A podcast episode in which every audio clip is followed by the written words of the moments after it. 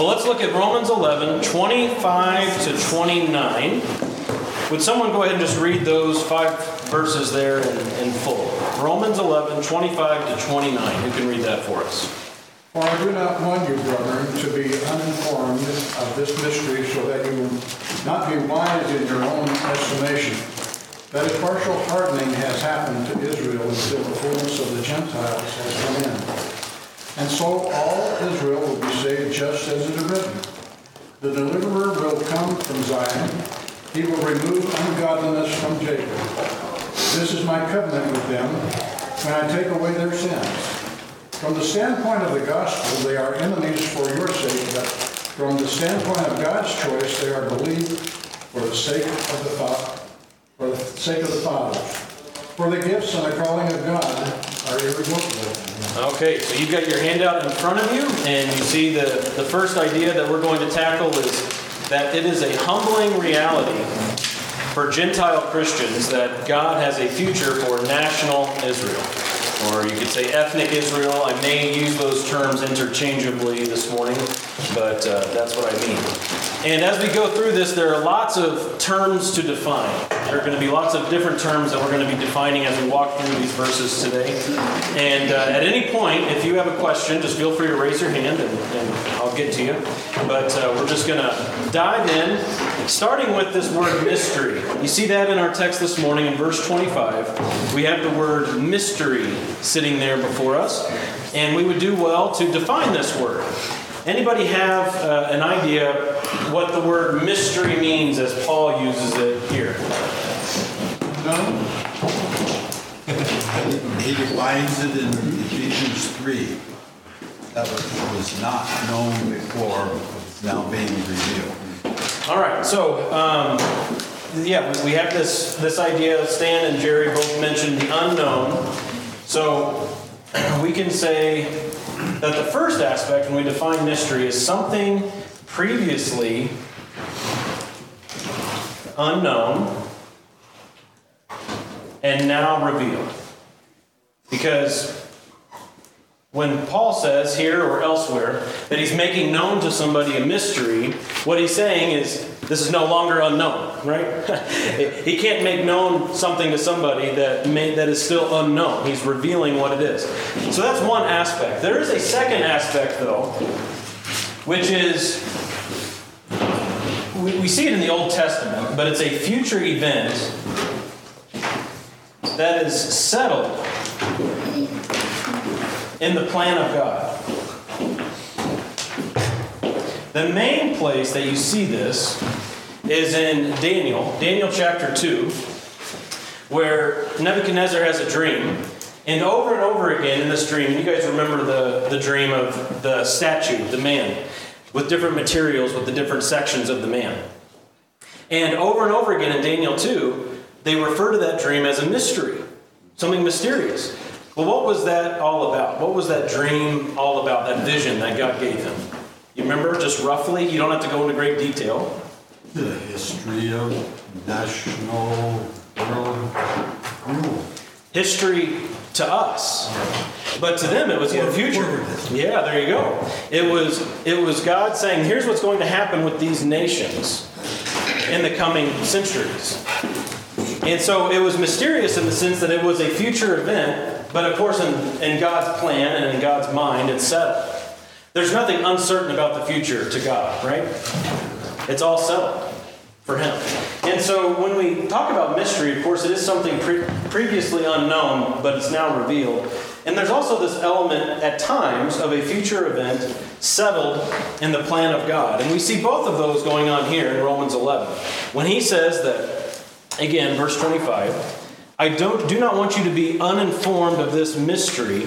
He's going to talk about a future event. He's going on to talk about something that's yet future, but of course settled in the plan of God, something that's going to happen. And he's also talking about something that was previously unknown, but now revealed.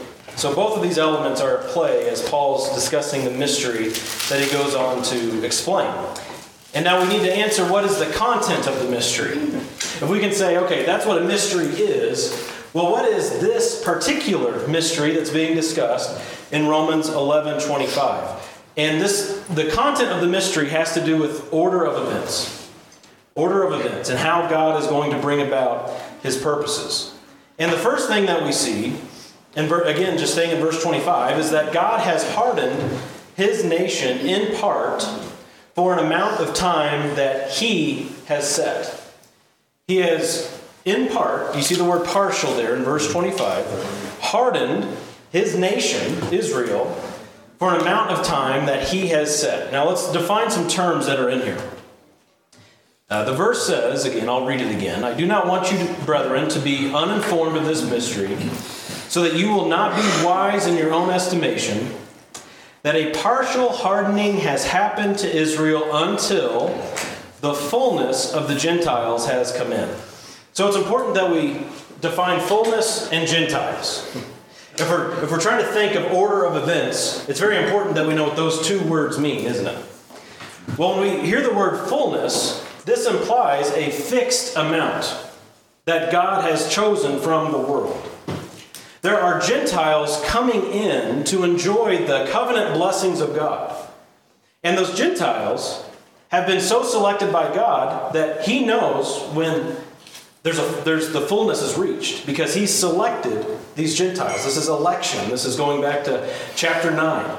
God has chosen a fixed amount of Gentiles to come in. And when we see that word Gentiles, we need to recognize that this is talking about people from outside of Israel. Really basic definition what's a Gentile? Well, a non Israelite. The word for Gentiles is the word ethnos, where we get our word ethnicity. It's people chosen from the nations outside of the nation, singular, Israel, people from outside of that nation who God has chosen to come in and enjoy the covenant blessings through Christ. They are those not of the nation of Israel, but those outside of the nation of Israel. And it's important, too, that when we see that word Gentile, that we recognize that Gentiles as a term does not equal church. And I, I, think most of you on paper would recognize that if there was a multiple choice a multiple choice question or something. What does gentiles mean? And church is one of the options. I don't think you would select that but i do think oftentimes as we read through this it becomes easy to just jump to when he says gentiles he's talking about the church. But that's not the case because who's the church made up of? Believers.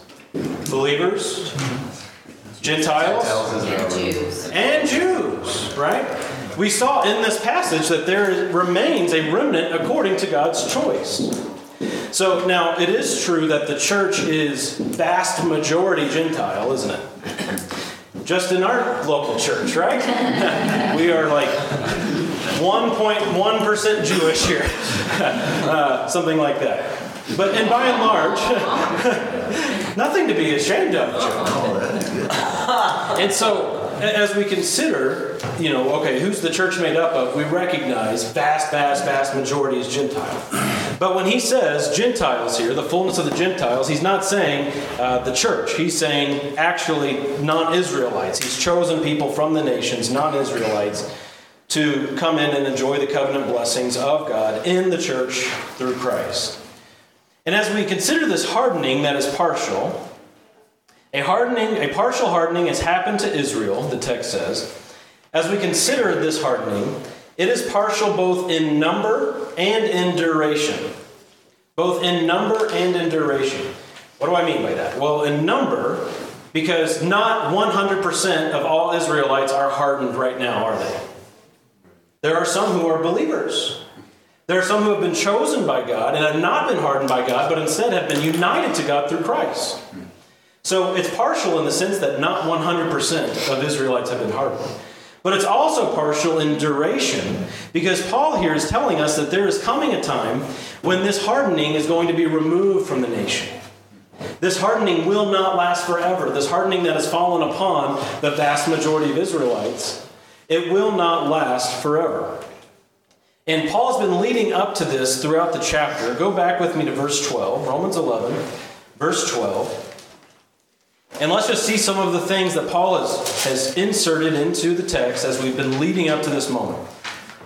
Romans 11, 12, Paul says, Now if their, meaning national Israel, if their transgression is riches for the world, and their failure is riches for the Gentiles, how much more will their fulfillment be?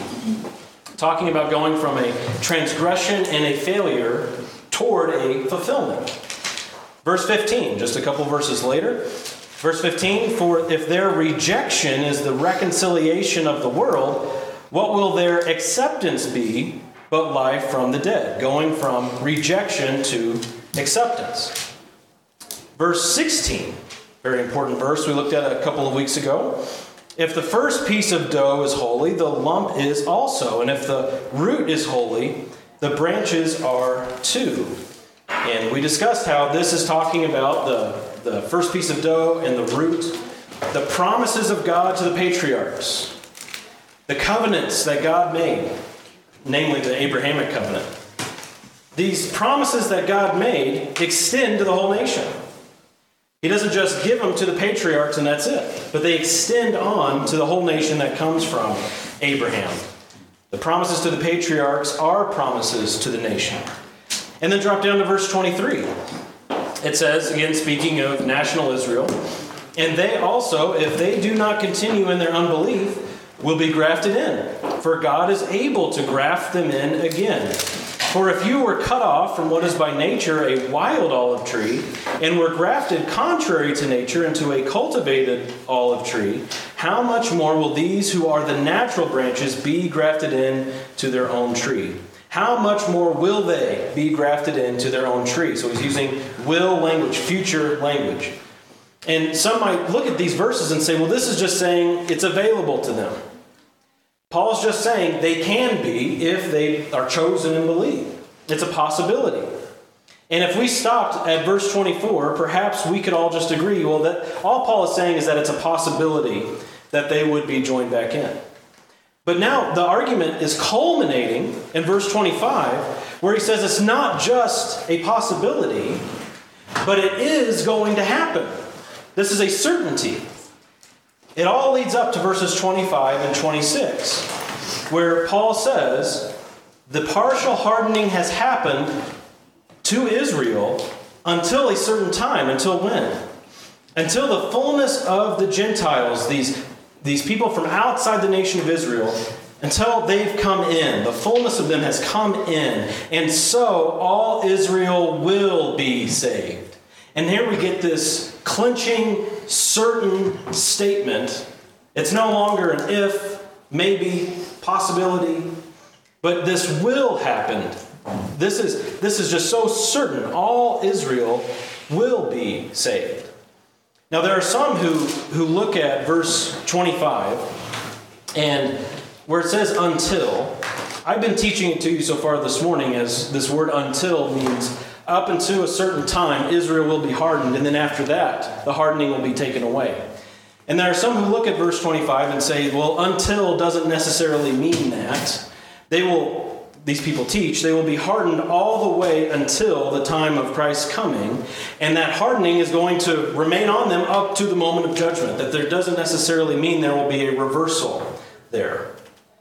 Well, I, I believe that in verse 25, Paul is saying that there will be a reversal of the hardening when the fullness of the Gentiles comes in. And there are two reasons why. One is because 37 times in the New Testament, this word formulation is featured with the word until as the crux, where Paul or somebody else is writing and saying, This is going to happen until this other time. And 27 of those 37 times, there's a reversal that happens after the until. X is going to happen until Y, and then it will be non X. Israel will be hardened until this certain time, and then they will no longer be hardened. That type of argumentation, 27 out of 37 times in the New Testament, that the word until is used in this sense, that's what we see. But I think bigger than that, and more clearly than that, is the very next verse that says plainly, all Israel will be saved. So they will remain hardened up until the moment of the fullness of Gentiles coming in. And then once that has happened, they will no longer be hardened, but they will be saved. They will be saved. Okay? So I've been going hard lecturing at you for 15 minutes. I should stop and see if there are any questions before I get into the next part. Mandy. Is all, is that all of Israel that will be alive in that? Yeah, so that's next. We're going to get to that in the next portion. Yep, good.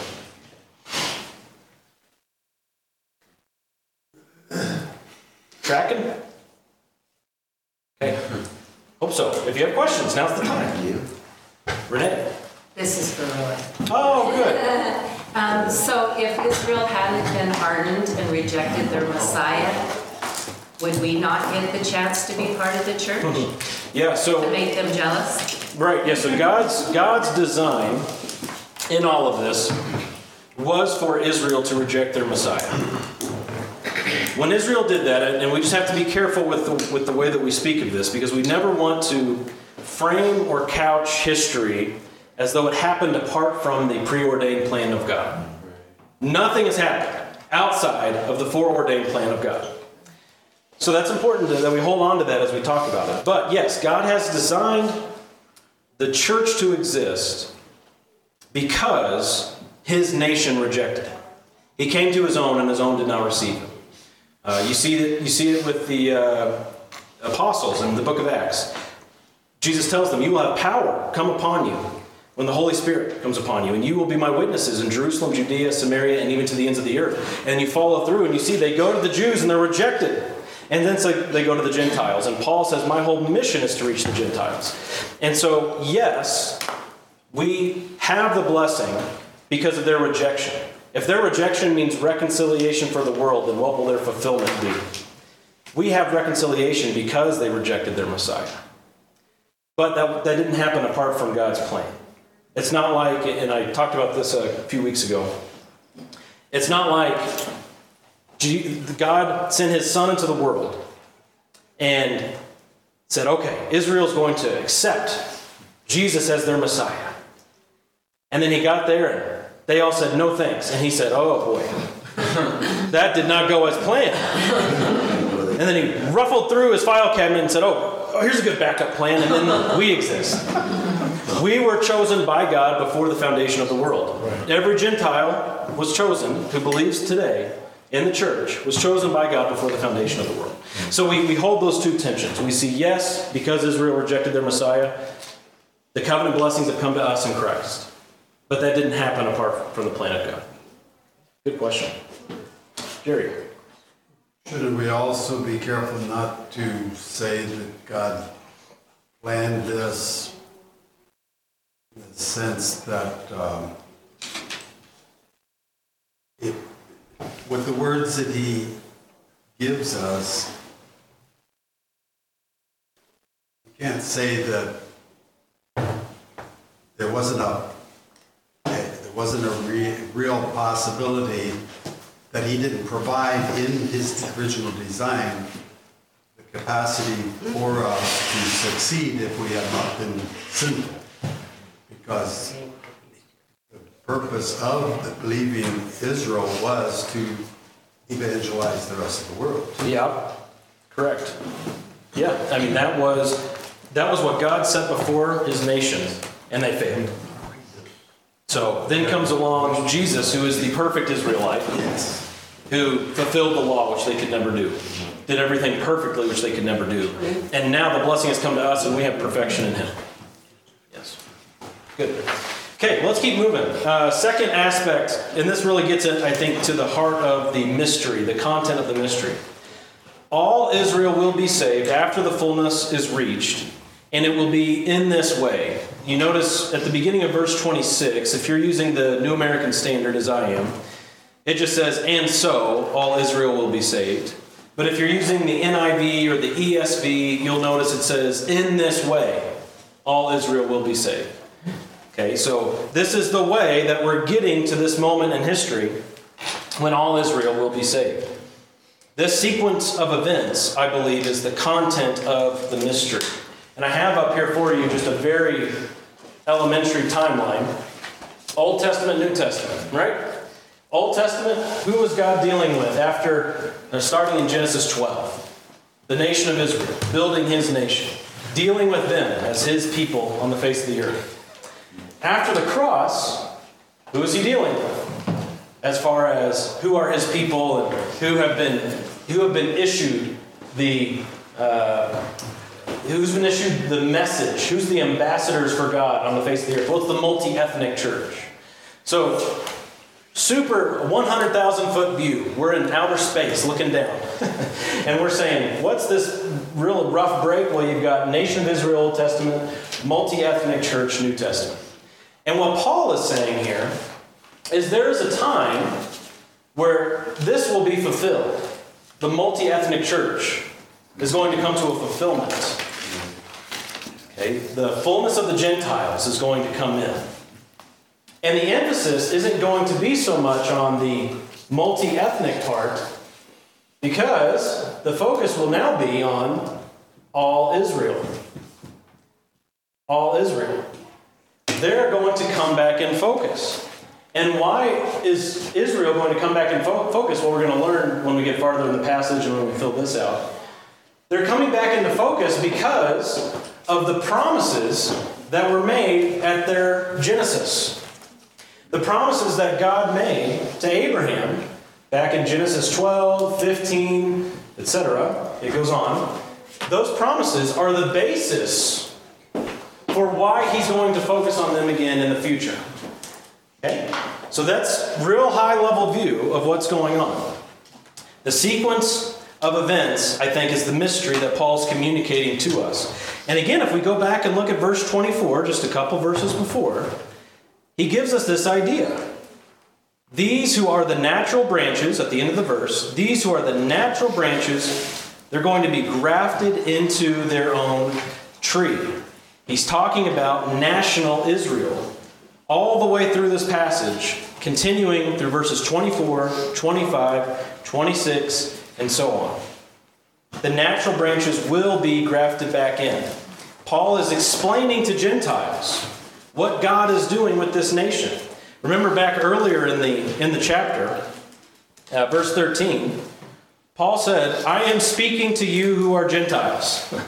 so he's telling the Gentiles in the church, and, and we don't know the makeup of the church in Rome. Were they, were they 50% Gentiles and 50% Jewish? Well, it doesn't seem that way. It seems like they were very heavily Gentile. And it's likely, because of Paul's reasoning here, it's likely that the Gentiles were getting pretty arrogant against the Jews in the church. They were causing a division within the church, it seems, by boasting against the Jews or by teaching in such a way that said there's no future for the Jews. And Paul's whole reasoning here, why he's giving us this in Romans 11, is so that the Gentiles would not do that. He doesn't want the Gentiles to be arrogant toward Israel. He says it very clearly in the passage. So he's telling the Gentiles look, you are not the fulfillment, you are not the end of God's program. There is more to God's program, this part, where once again in the future, he is going to focus on all Israel. In fact, verse 26, all Israel will be saved. Now, we have to define the word Israel and the word all.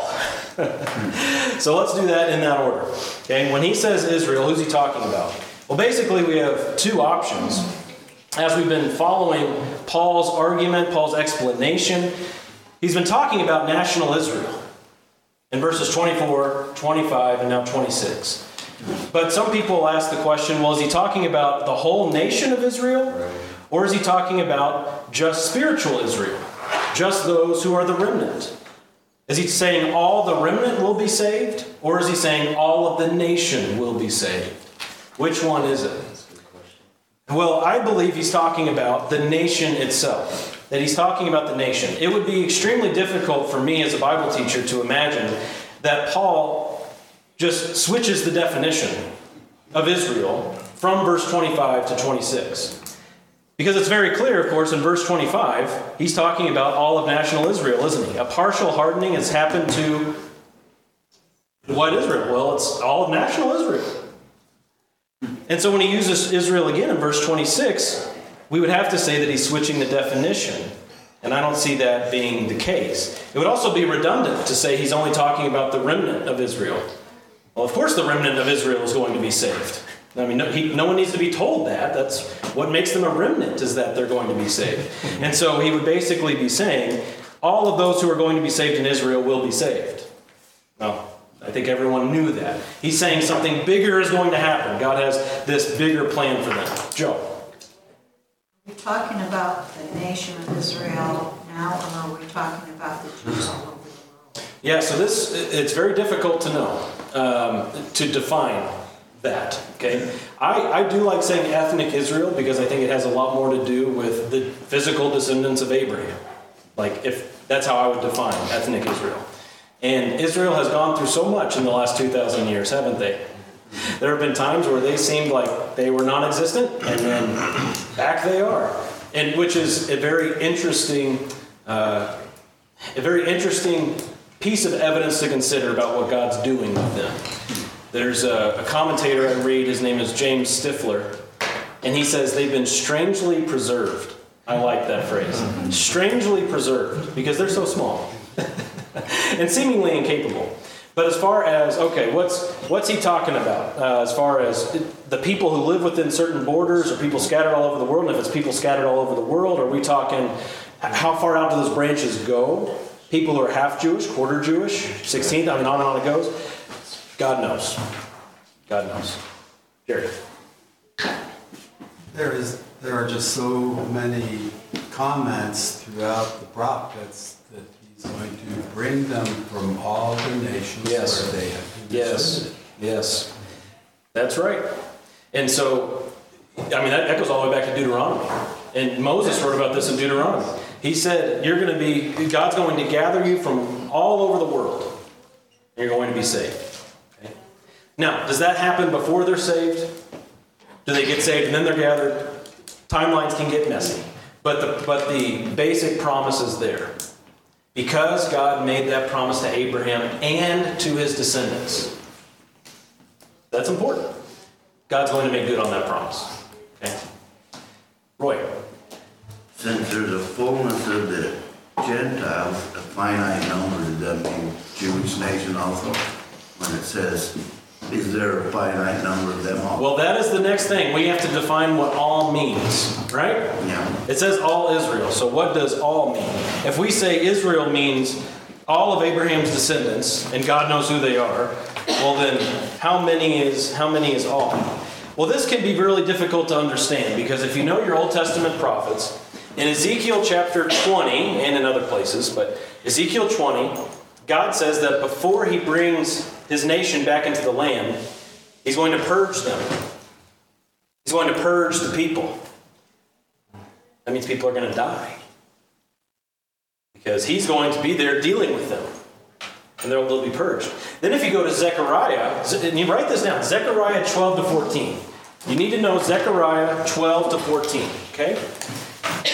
But if you go to Zechariah 13, he actually gives us fractions. He says two thirds of Israel will be cut off. Two thirds. And one third, the one third that remains, the prophet says God is going to bring them through the fire, refining them as silver, and on the other side of the fire, they're going to confess him as God. Okay? So when we say all Israel, when you consider the two thirds being cut off, well, the, the all can't apply to those two thirds, can it? Because they're going to be cut off. And so, what, what do we make of this when we consider that God's going to do this purging? Well, some people, actually, I'd say the vast, vast, vast majority of commentators who take the view that we're talking about national ethnic Israel, they say, well, all Israel doesn't mean every single Israelite. And a lot of them don't give their reasoning. They just say it doesn't mean every every single Israelite. It's basically like saying uh, all the all the schools showed out for the football game, or the whole nation was upset at the news. Right. Where it's just like a general sweeping term. And, and I think what they mean by that is basically you're going to have the vast majority of leaders, the vast majority of the people are going to be converted, and that's sufficiently all. I don't know how I feel about that reasoning. I don't see the need to to make all less than all, but just based on that.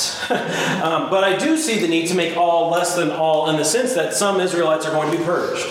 And I think the way that we can consider this when we think of all Israel will be saved is that after God purges Israel, the only Israelites that are left are going to be saved Israelites. And that will be the all. That's it. And that's all of them. Because the other ones are dead. The other ones are purged. The other ones are gone. So after God purges Israel, the only Israelites left are saved Israelites. That's how I'm kind of synthesizing these Old Testament passages about what's going to happen to Israel at the end and what Paul says here. Walker, and then Renee. about uh, New Testament passages that talks about like Israelites and stuff like Revelation saving uh, what 144,000. Yep. So then you get into Revelation and you've got the 144,000, 12,000 from the 12 tribes. Uh, the, the tribes that are featured there, that's an interesting list of tribes too, because, uh, but that's a whole side tangent. But yes, you have the 144,000 there, you have the two witnesses, what's going on there. And so you, you get into Revelation and you get even more detail about what that, that could look like. But as far as getting a, a strong number of how many would equate to that all Israel, we don't know the, the final number on that. But there will be a sweeping conversion through ethnic Israel. There will be a sweeping conversion through national Israel. Okay? And the only Israelites left after God's purging are saved Israelites. Renee. That was the same question I was Oh, going to good. ask, how it related to the 144,000. There are um, there are some really good commentaries out there that are very wordy when it comes to explaining that sort of stuff. Because Revelation, of course, is a little complicated, um, but we're given a promise that we're blessed if we study it, aren't we? And so that shouldn't scare us. God's blessing awaits. So we need to read it and study it and, and synthesize it with all these other passages. Okay, Dean. This also makes me think of the uh, Ezekiel passage about the dry bones and breathing life back into them and Yes. bringing them back from the dead. Studying the all made me think, rethink the all part again, and made me think of that passage as well. Yeah. Yep, there are there are dead men who are going to be brought to life. And he's started with us. Because we were once dead. And God breathed spiritual life into us, didn't he? Okay, um, and it's important to bear in mind too here that Paul, of course, didn't know the timing of all this. I think that adds an interesting layer. Nothing that's groundbreaking or earth shattering. I guess those two phrases mean the same thing. But uh, Paul did not know the, the timing of all these things. He wasn't told in 2,000 years, in 3,000 years, in 5,000 years, this is going to happen. And when we look at how the apostles lived and, and what they wrote, I think the apostles thought all, all this was going to happen pretty quick. Because no one knows the day or the hour, right? And so Paul writing this, he likely could have thought this is going to happen soon. And so uh, there's an urgency that he's communicating to the Gentiles for the sake of harmony in the church, that they understand this mystery, the sequence of events in God's program, at least this general level. Okay? Now, he gives, of course, as a basis for all of this, an Old Testament foundation. So, as we continue in our interpretation of all Israel and understanding what God is going to do with this people, we need to look at what Paul is basing his reasoning on, which is the Hebrew Scriptures. So, I need three volunteers to read. The first one is for Isaiah 27. Who can grab Isaiah 27 for us? Joseph, that'll be verses 6 to 13. Isaiah 27, 6 to 13. Isaiah 59. Who's got Isaiah 59, verses 20 and 21? Rex, Isaiah 59, 20 and 21. And then the third one is Jeremiah 31, 33 and 34. Jerry Bowman. Jeremiah 31, 33 and 34. So, Paul, what- he has done, and I'll read to you from Romans 26 and 27.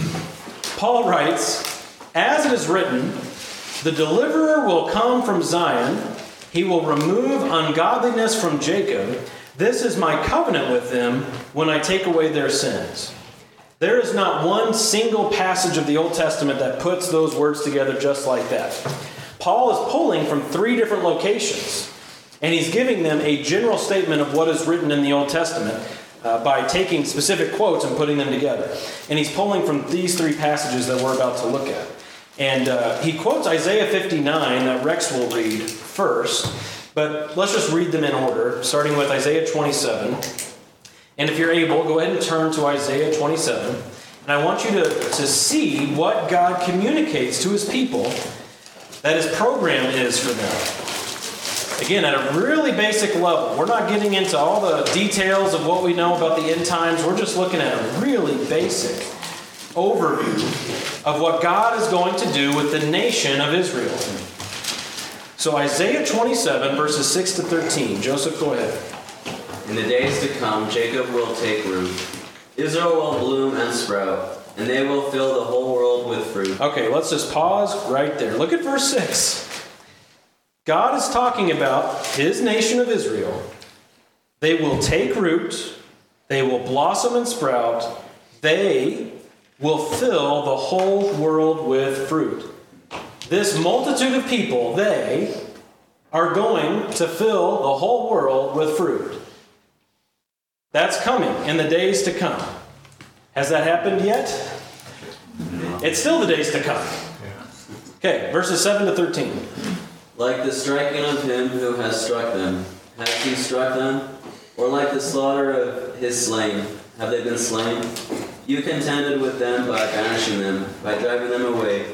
With his fierce wind he has expelled them on the day of the east wind. Therefore, through this Jacob's iniquity will be forgiven, and, and this will be the full price of the pardoning of his sin.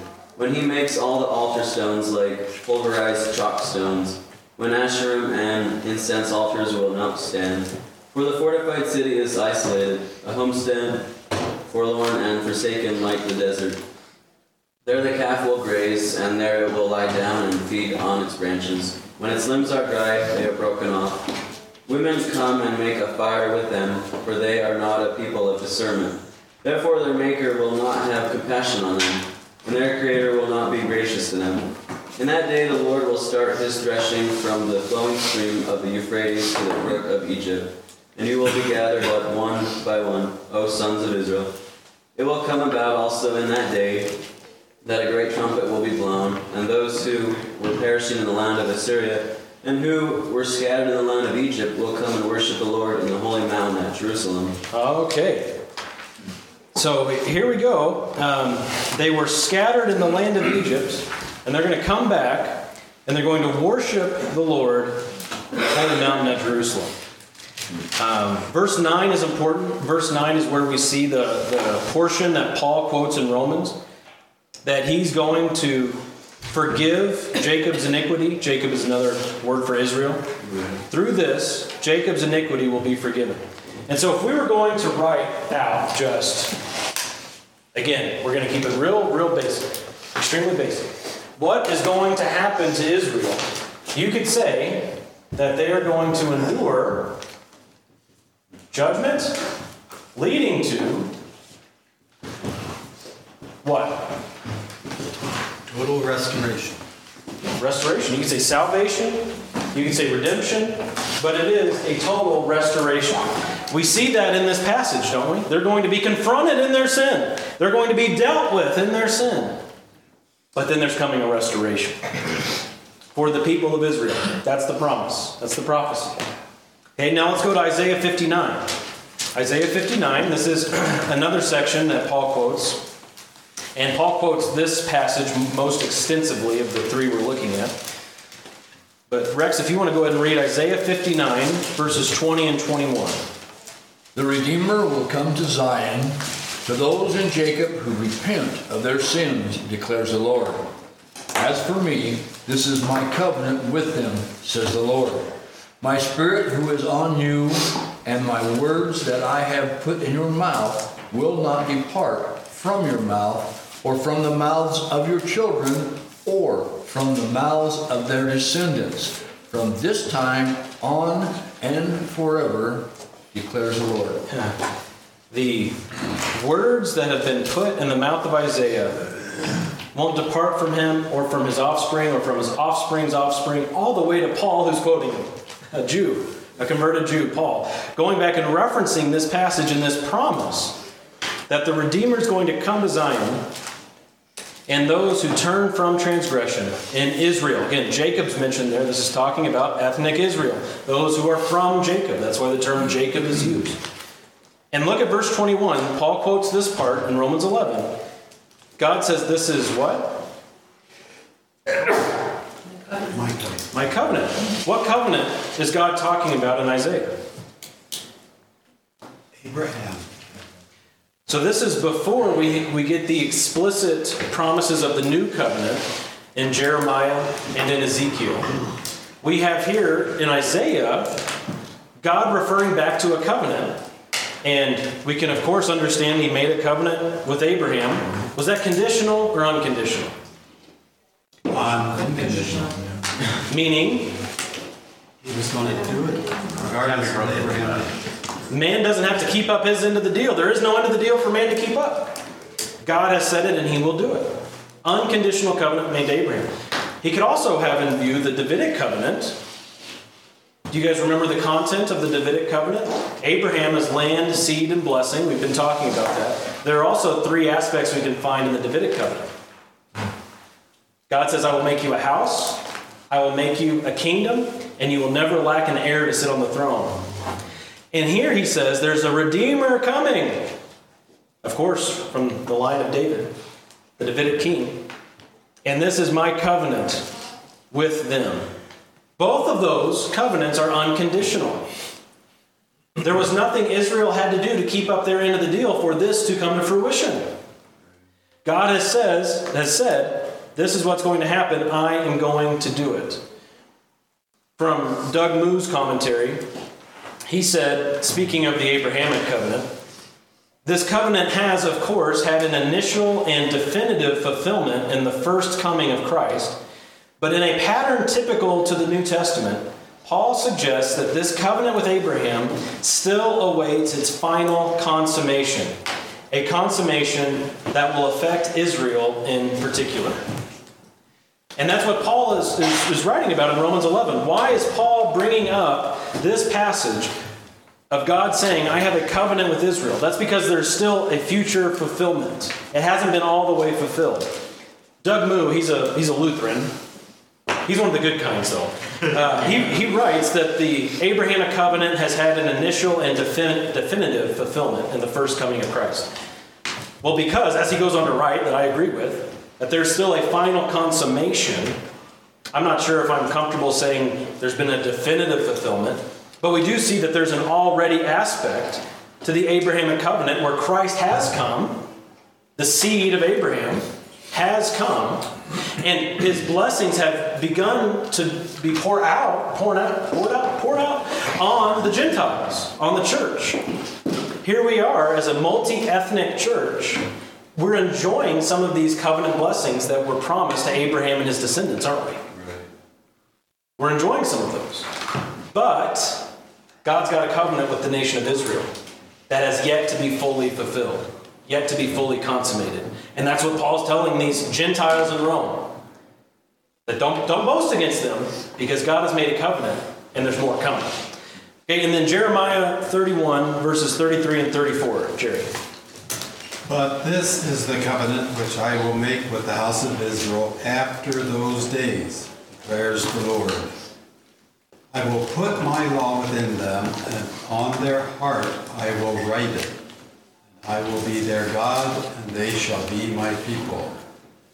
They will not teach again, each man his neighbor, and each man his brother, saying, Know the Lord, for they will all know me from the least of them to the greatest of them, declares the Lord.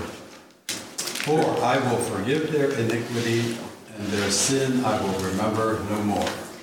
So Paul says, This is my covenant with them, quoting God in the Old Testament, when I take away their sins. Sorry, what passage was that? Jeremiah 31, 33 and 34. So, as God has made these covenants, Abrahamic, Davidic, new covenants, They've been made with his nation, Israel. They are all unconditional, and they have all yet to be totally fulfilled. That's Paul's point in Romans 11. There's more coming for this nation. He's telling the Gentiles, You're not it. Mm-hmm. Are you beloved by God? Yes. Are you children of God? Yes. Are you reconciled to God? Yes. Are you cherished by God because you are in Christ? Yes. But are you the end of God's program? No. No. Okay, and I'm running short on time, so I got to go quickly. Uh, I will try to go quickly and leave at least a couple minutes at the end for questions, okay? Now, this section in your handout, the when, how, what does this mean for us? Let's tackle that, that section. When is this all going to happen with Israel? Well, this is at the end of the age, after the fu- fulfillment of the Gentiles has come in. The fullness of the Gentiles has come in. Jesus used similar language in Luke 21. He wasn't talking about the fullness of the Gentiles as Paul was talking about here, but he talks about the times of the Gentiles. That there are times of the Gentiles when they're ransacking Jerusalem, and there will be an end to those days, and Jerusalem uh, will be relieved from those attacks. But it'll be sometime yet future, at the end of our present age, when Israel will be uh, restored as a nation. And I should mention, too, that after next week's lesson, Tyler mentioned this recently, after next week's lesson, as we finish off chapter 11, we are going to spend some time talking about eschatology because that fits in with this, doesn't it? Our theology of the end.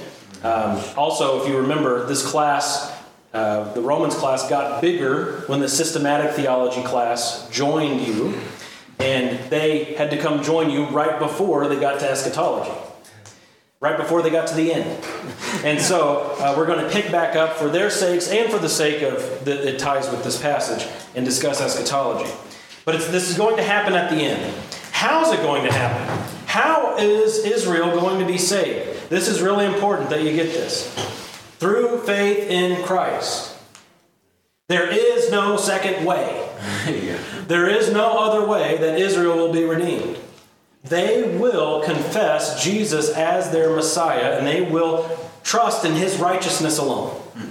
That is what's going to happen to those Israelites. There's no alternative route for Israel. If, if you've been reading along in Romans up until this point, does Paul envision any other way but Christ? No. They will be saved through Christ. And now, what bearing does this have on us? What does this mean for us today?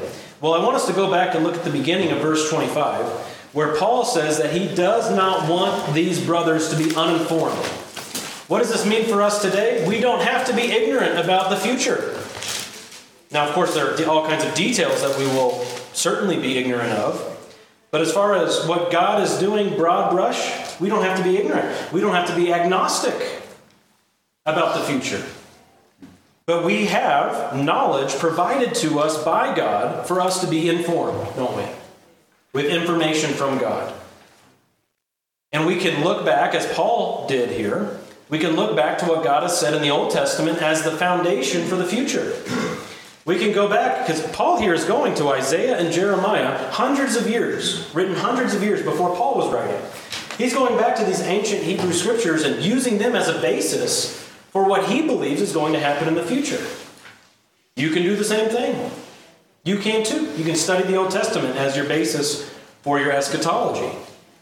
And thirdly, of course, Paul's point, his main point, we must not be arrogant toward Israel. What has been given to us is returning to them in the future. What has been given to the multi ethnic church will happen to ethnic national Israel. And so we have no basis, no room for boasting or being arrogant toward God's nation. We need to be thankful and humble that He has chosen from other nations to draw in a people, to redeem a people who can enjoy these covenant blessings to make Israel jealous. Okay? Now, as we get to verses 28 to 32, see them there in front of you? 28 to 32, this is really the climax of chapters 9 through 11. Paul here has reached the pinnacle of his argument. And we're going to begin this section today, but finish the chapter next week. Let's read verses 28 and 29 again, and then I'll uh, try to wrap up my notes in eight minutes. So, uh, someone want to read verses 28 and 29 for us? From the standpoint of the gospel, they are enemies for your sake, but from the standpoint of God's choice, they are beloved for the sake of the fathers, for the gifts and the calling of God are irrevocable. All right, so God will not compromise his faithfulness in keeping promises to national Israel. First thing we need to answer is who is they, or who are they, or who be they? Well, they is you got to go back to its antecedent. You could go back to 27, 26, 25. Who has Paul been talking about all the way through this passage, all the way through this chapter? Ethnic national Israel. They, that's who the they be. General Israel, ethnic Israel. This must mean national Israel. And he goes on to say in verse 28 this amazing thing they are simultaneously enemies and beloved. At the same time, they are reckoned as enemies and as beloved. And that is just an amazing concept. So I, have given you this chart that just spells out what we have in verse 28. Uh, there are different translations. If you don't have the New American Standard, some of this will be worded a bit different. But from the standpoint of the gospel, what does Paul say they are? Enemies. Enemies. And for whose sake are they enemies? And who is ours in the context of this letter? Who's Paul speaking to specifically? No, For the sake of, we could say, believing Gentiles, right? Or Gentile Christians. From the standpoint of the gospel, national Israel, they're enemies for the sake of believing Gentiles. They don't like that we are enjoying their covenant blessings, Paul said. But from the standpoint of, what's the next thing? God's choice. They are beloved for the sake of the fathers. or you could say the patriarchs. Okay, the fathers or the patriarchs. Now let's consider this for a couple of minutes. They are enemies of the gospel. How are they enemies of the gospel? Well, what has Paul been saying? If you go back to the end of chapter 9 into the beginning of chapter 10, they reject the righteousness of Christ because they seek to establish what? Their own righteousness. If you seek to establish your own righteousness, are you a friend or an enemy of the gospel? Enemy. That's why we have to go out and evangelize Jehovah's Witnesses and Mormons. That's why we have to go out and evangelize uh, atheists and anybody else who rejects biblical Christianity. Because every other system in the world says, establish your own righteousness. That makes them enemies of the gospel. But from the standpoint of God's election, they are beloved. God's choice is the phrase used in the New American Standard here, meaning that their salvation, their restoration, it is certain because it is in hidden in the timeless God. Where does Israel have their future salvation? Rooted in the timeless God who, who chose before the foundation of the world, who has no future. He's timeless. There's no question about it. it Israel will be saved. And that makes them, at the same time that they are enemies, they are beloved. This is a term of endearment. Israel, the nation of Israel, is dear to the heart of God. This term beloved, if you look at it in the New Testament, do you know where you see this word come up?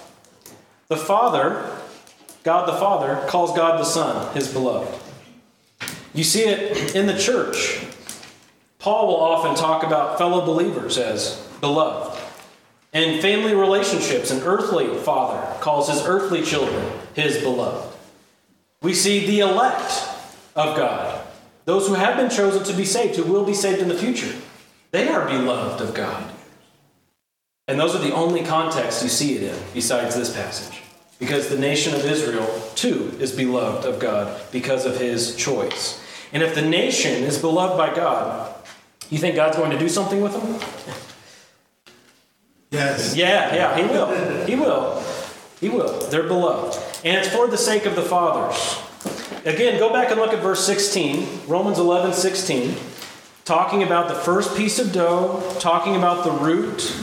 We're talking about the covenant promises that God made to Abraham and his offspring, the promises made to Abraham, Isaac, and Jacob, the, the covenants of God that are unconditional. These were made to the fathers, these promises. And because as the root, these promises have been made, extending now to the branches, extending now even to the whole nation of Israel, all the descendants, all the physical descendants of Abraham. That makes them beloved too, because they're attached, in a sense, to the root. They're physical descendants. That is why one day God is going to actually take those branches that were broken off and put them back in their rightful place, because they're natural branches. They're natural. They become unattached, and God's going to reattach them. They are elect as a nation, and God's choice will prove binding on that last generation, won't it?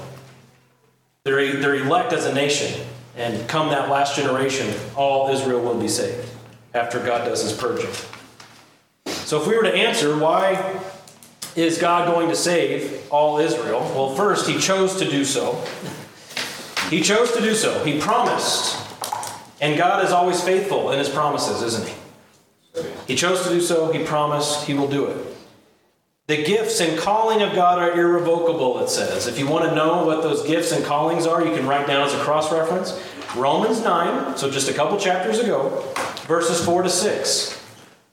Romans 9, verses 4 to 6, where Paul says of national Israel, to them belong the adoption as sons, the glory, and the covenants and the giving of the law and the temple service and the promises. Theirs are the fathers for the sake of the fathers, and from whom is the Christ according to the flesh, who is over all and God blessed forever. His gifts and calling will never be revoked. And some might say, well, what about that Matthew 21 parable we've been talking a lot about lately? The, the people who came in to steward the, the vineyard and the man sent his servants, and they beat up his servants, and they sent his son, and they killed his son. And he said, I'm going to take this from you and give it to another people. Well, Jesus is saying, I'm, I'm taking the kingdom from Israel and giving it to another people. Well, what about that? Well, that's true, that's happened. But there's going to be a time when it will be restored back to his natural nation, his natural children. There's going to be a time in God's program where all Israel takes center stage once again. The multi ethnic church is now center stage. There's a mission to the Gentiles now, and in the future, it will be all Israel. Quick wrap up thoughts or questions. Sorry, I, my timing was off there.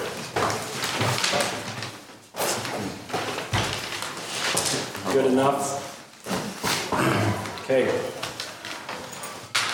Thank you for showing up and listening to me ramble on. Hopefully, some of it made sense. and today we're going to go into the uh, the main service, and we're going to uh, look at the resurrection of Christ and why that's critical.